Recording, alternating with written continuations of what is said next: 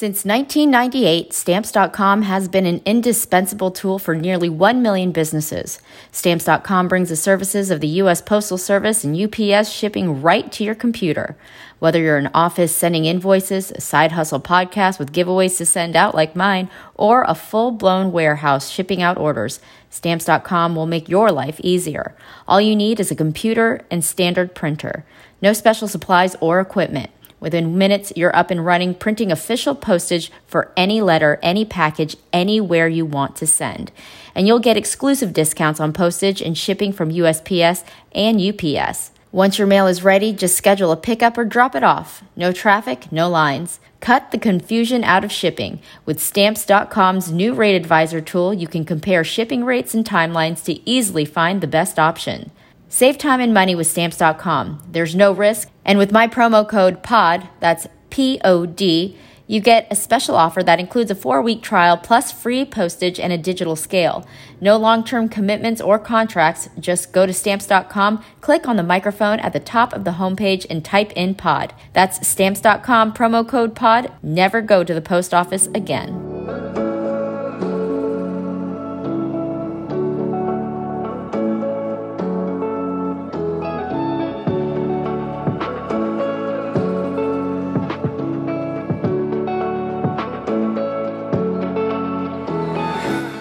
Welcome. I'm Lori Lee Binstock, and you're listening to a Trauma Survivor Thrivers podcast. Grief is a normal reaction to loss. However, when a loss of a loved one is sudden or tragic, it can be traumatic. My guest today is Nikki Mammano. On October 13, 2019, she was in an accident with four friends. That's when she lost her boyfriend and suffered a TBI, a traumatic brain injury, almost losing her own life. The wounds were visible, but the lingering wounds of such a tragedy could not be seen. Nikki joins me today to share her story and her journey through recovery. Nikki, thank you so much for joining me today. Thank you for having me. I'm so grateful to be here. Absolutely. You know, in a matter of moments, your life was completely changed. You know, not just the accident itself, but also l- losing a loved one. Um, can you share what happened that day on October 13th? Sure. Um, so I want to start with my two years from the accident is coming up, and it's still so hard for me to talk about. And I know two years isn't a very long time. Um, but just this is making me realize how healing is not linear. So on October 13th, almost two years ago, the five of us were on our way to Assateague Island in Delaware. And I don't remember any of the accident, but what I've been told is that it was around lunchtime and we saw a restaurant behind us. So my friend who was driving, I was sitting in the middle back seat. Um, but my friend driving pulled over to the side of the road to make an illegal U turn, and we were hit by a truck carrying, of all things, on October 13th, an amusement park ride. And it was also storming pretty bad. And the accident was critical for everyone. We all needed to be airlifted, but because of the storm, only my friend sitting in the passenger seat was airlifted. And thank God he was because um, he needed brain surgery right away. But we were taken to multiple hospitals because the first hospital didn't have a trauma center. Yeah, I was resuscitated. I almost lost my life. And my boyfriend, who was sitting to the left of me, he passed away on impact from a brain injury. Oh my goodness. And so you woke up in the hospital pretty much. Three weeks later, I was awake and conscious, but I have a condition called post traumatic amnesia. Um, so I was conscious and moving around, but I was very loopy.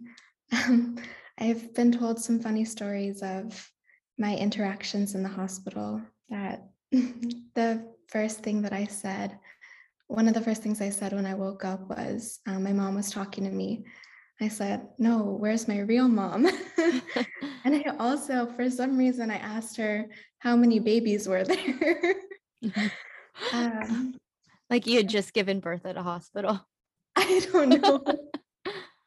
Um, I just, I have to find humor in it how did you learn about what happened um, to your friends. Were you at all coherent when you woke?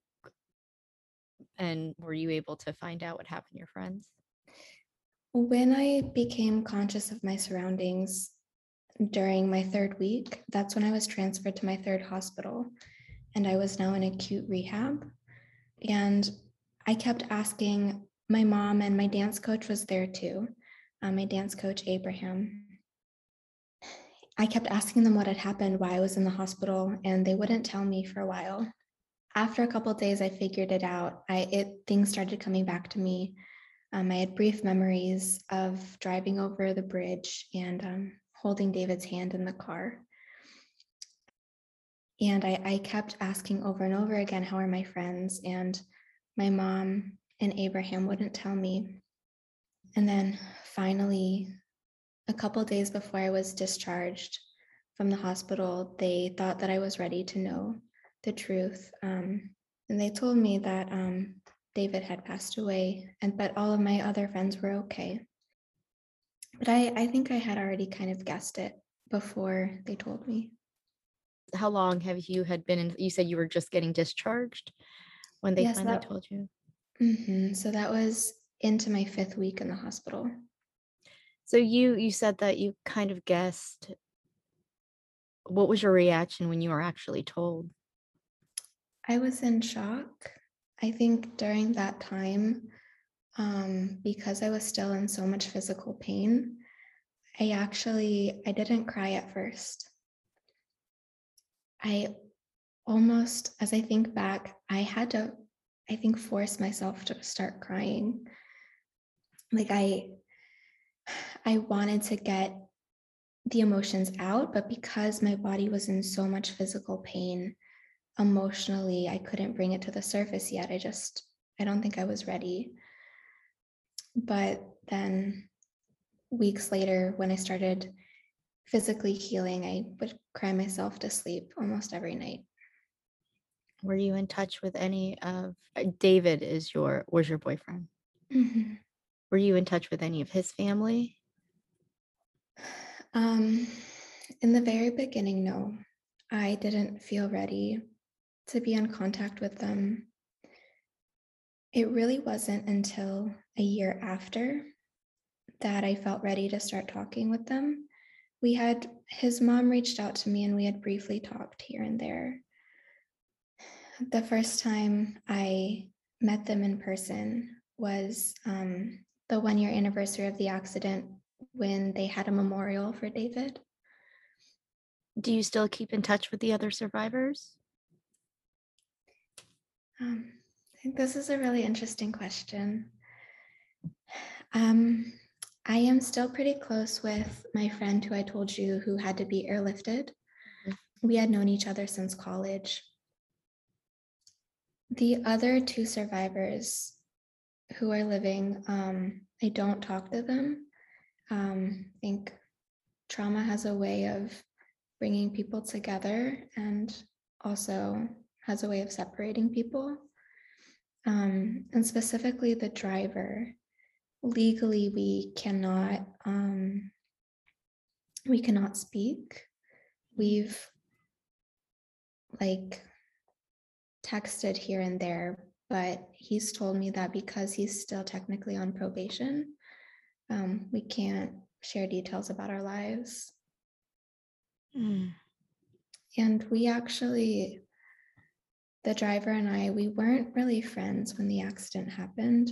Um, so I wouldn't even consider him my friend now. So we actually met just a week before the accident happened. Oh. And was on a camping trip. And my friend and I, who had been romantically interested in him, wanted to invite him on our trip to Assateague Island. So the plan was actually he was going to drive there and then I was going to drive us back. So that's why we only took one car. Do you feel angry towards that person because of the accident? Grief has an interesting way of showing up. The anger comes and goes, and it's definitely developed over time. I would say that I do have anger. I don't know if it's necessarily at him, more so just the event and Mhm. the universe. I honestly I feel neutral on the outcome of his case. His case actually happened, the court case, it was over Zoom. Um, and I gave a victim impact statement. And it actually happened just a day before um, my birthday. And David and I had the same birthday. So was- Oh, wow. yeah. Um, so the case happened in May of this year. And he did get charged with, I think, first degree murder, plus a couple other charges because of um, the other bodily harm to the other passengers. Um, and so he could have gone to court or he could have gone to jail. Um, and I was in this neutral position of whatever happens is meant to be what happens for his journey. Mhm. I didn't want him to go to jail because I don't think that from how traumatic it was for him as well, he shouldn't have to go through that. Jail is a traumatic place. Mhm. But at the same time, I don't think I would have been upset if he had gone to jail. Do you struggle with survivor's guilt? That's a really good question. So It would it'd be a lie if I said that I didn't struggle with survivor's guilt. Um, I had mentioned I cried myself to sleep for probably the first first couple of months during my recovery. And my mom was living with me for the first five months of my recovery because I needed help getting around the house and eating and showering. And she, and it's all kind of a blur to me at the beginning of my recovery, but she told me that almost every night when I would cry myself to sleep, I would say, It's not fair. He was too young to die. Um, and I think at some points I had said, Why? Why wasn't it me? I don't know if I ever said that it should have been me. But um,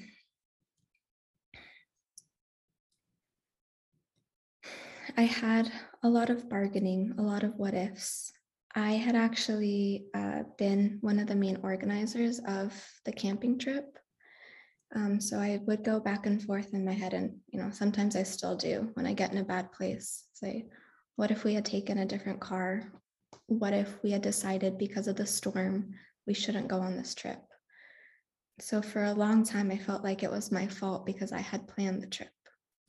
Finally, I think um, reaching a year into my recovery, I remember telling my therapist, David shouldn't have died, and I shouldn't have died. When I said that, I realized I was starting to heal, I think, from the guilt. I want to talk about what recovery was like mentally, but wha- let's start with physically. How was recovery physically? Um, well, thankfully, I mentioned I have post traumatic amnesia. So I don't remember. I don't remember the ICU. I was told stories though that I would try to get out of bed even though I couldn't walk.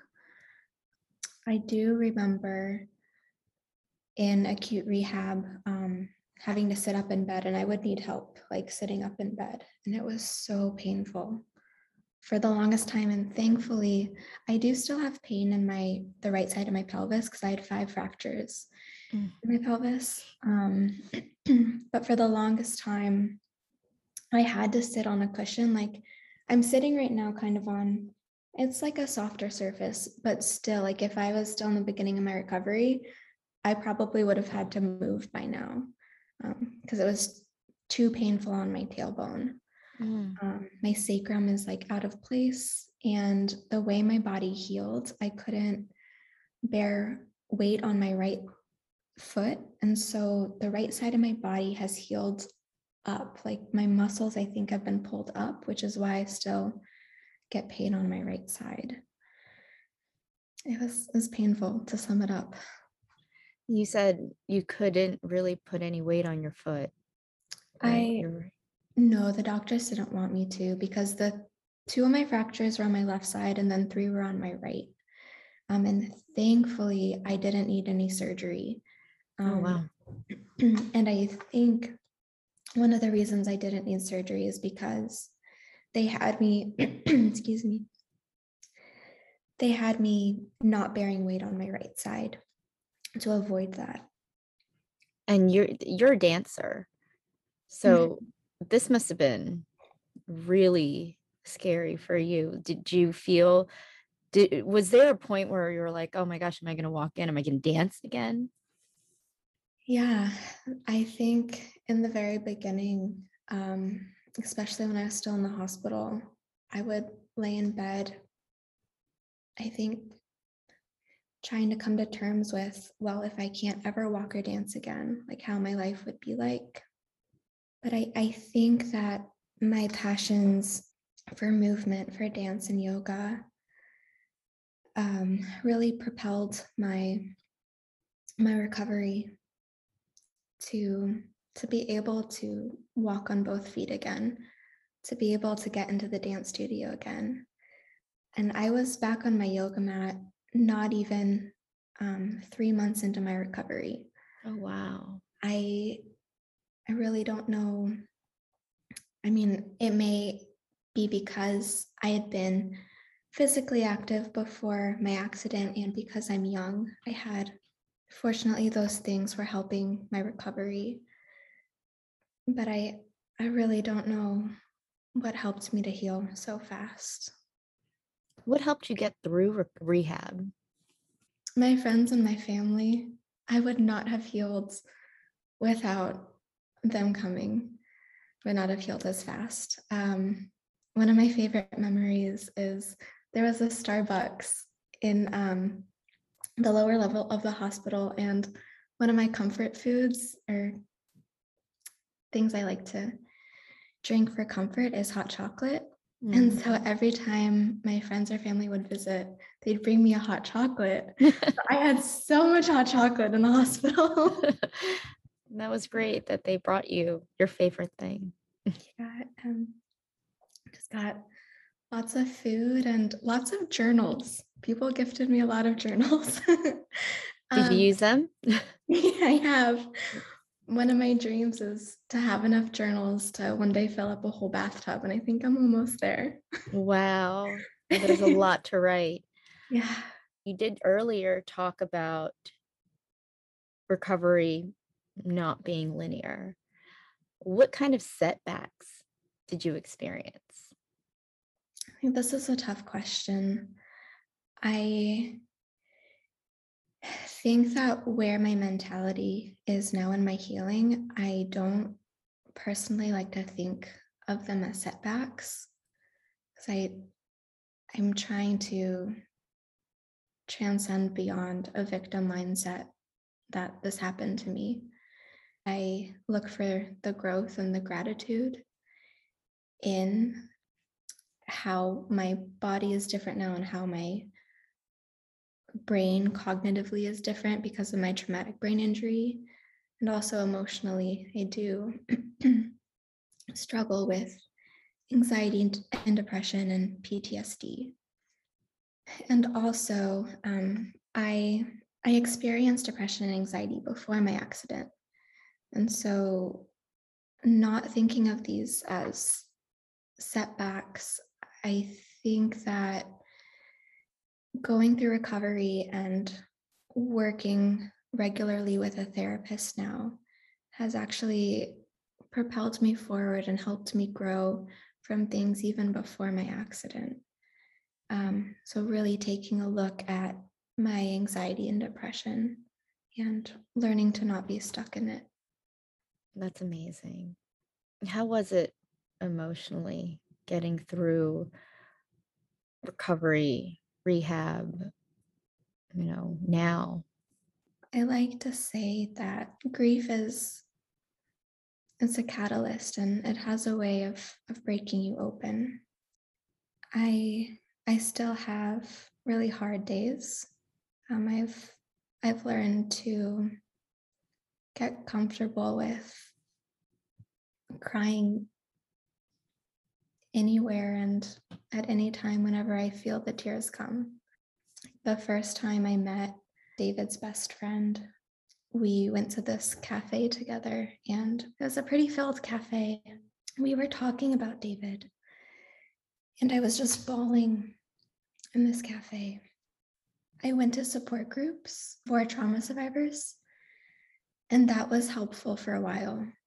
Finding other people to resonate with with the injuries I experienced, and I worked with a neuropsychologist um, for a little over a year, and I still see a therapist, but now she is a trauma therapist, and we're working on things like EMDR and um, we're going to start exposure therapy actually. Oh, wow. And what, what is exposure therapy? The way I understand it, the way it's been explained to me is I talk about one specific traumatic incident. So, like, for if I'm talking about the accident, um, we would record the session, and then I guess my homework would be um, during the week before I see my therapist again, I would listen to the recording. I would listen over and over again to my trauma, I think, to ease my exposure to it. Mm. Trauma. It, it, you know, just a little bit ago, you talked about these wounds. And, you know, there was this quote that I was reading. Um, it says something, I'm paraphrasing, but the wounds are the opening for light to come in mm-hmm. and it was there it was it was more beautiful than what i'm saying now but that's just what it remi- reminded me of it, it explains the growth that's there from those wounds.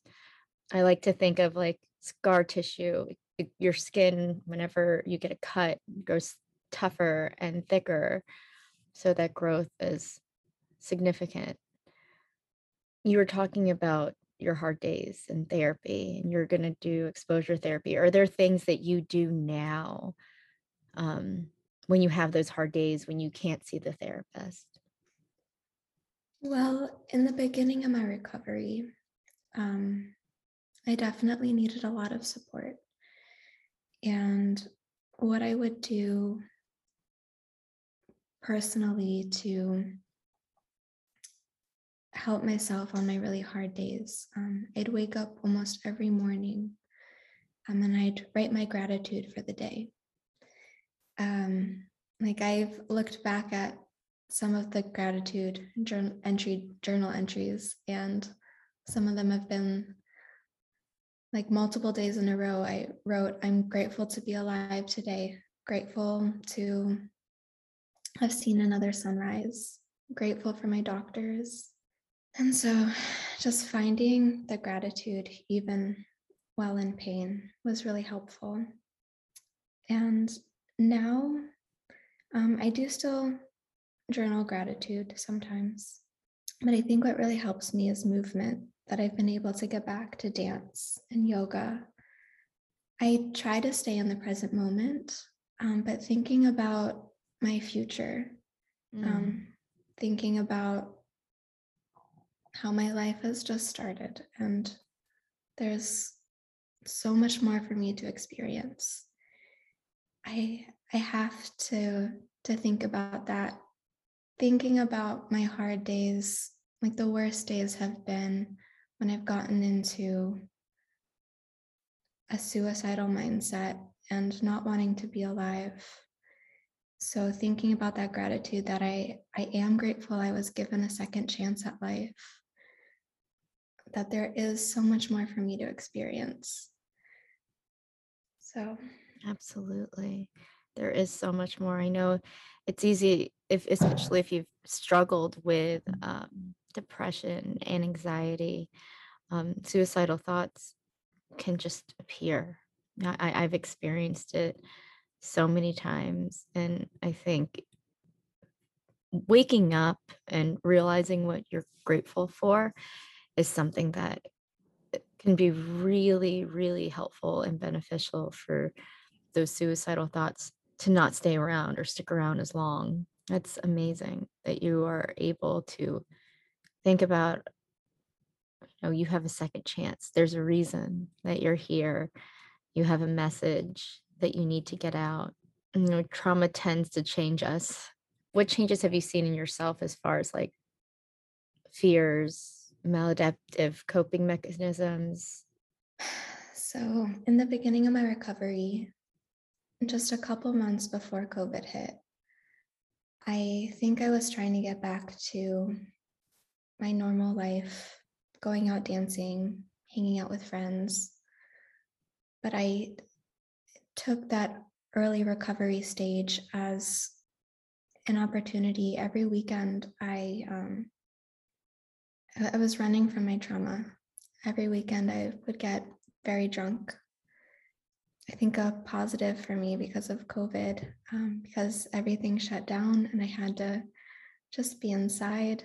I stopped drinking and I really started looking at my trauma any other maladaptive coping yeah i just i think distractions keeping myself really busy which i don't necessarily think is the worst coping yeah. mechanism mm-hmm. um, but i have been needing to find ways to slow down and just rest and find stillness and remind myself that rest is productive especially right. for healing.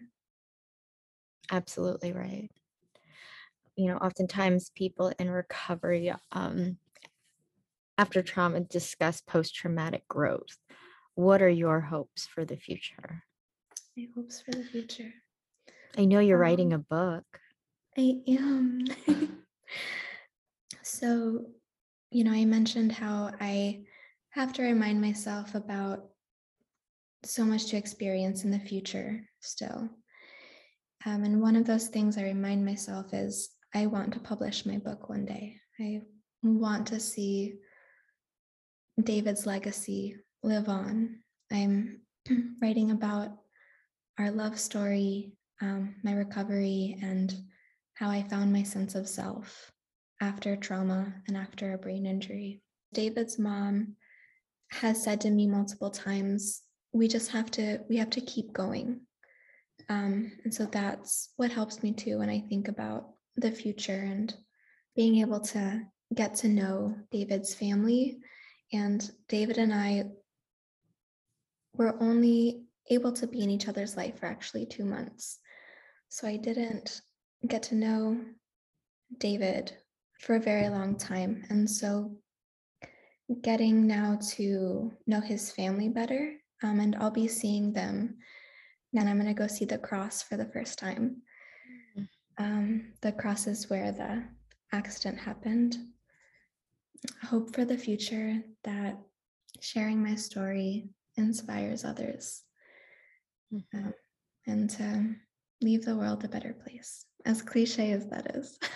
no, I think that's beautiful. I think that's how we find purpose after such a traumatic event and you you mentioned how you found your sense of self that's what you're writing about can you tell me how how did you find your sense of self after tragedy well i think i'm still trying to find my sense of self i think it's a it's a lifelong journey mm-hmm. it's constantly changing i think finding purpose and meaning in why the accident happened has helped mm. me to to rebuild a sense of self. I think because of my brain injury, I I like to say I can't really remember who I was before the accident or who I would be if the accident had never happened. Yeah, finding meaning in the accident is what's helping me find my sense of self. And also realizing that I I don't need a concrete answer, and I'm never going to get an answer of why it happened. So just accepting and just letting it be. Well, thank you so much for joining me today. I really appreciate you sharing your story, your journey, and, and what you have coming up in the future. Thank you so much, Laura Lee, for this opportunity. Absolutely. Well, that was Nikki Mammano. To learn more about Nikki and to stay up to date on the latest on her endeavors, including her book, visit my website at a tstpodcast.com. That's the letter A, tstpodcast.com. Nikki also contributed to July's issue of Authentic Insider, and you can find her piece there. You can find the link to her website, social media platforms, as well as my social media platforms at the top of my homepage. And don't forget to subscribe to my email list at Authentic Insider Magazine to get that into your inbox monthly. Thank you so much for listening to a Trauma Survivor Thrivers podcast. I'm Lori Lee Binstock. Thank you for being a part of the conversation. Take care. Música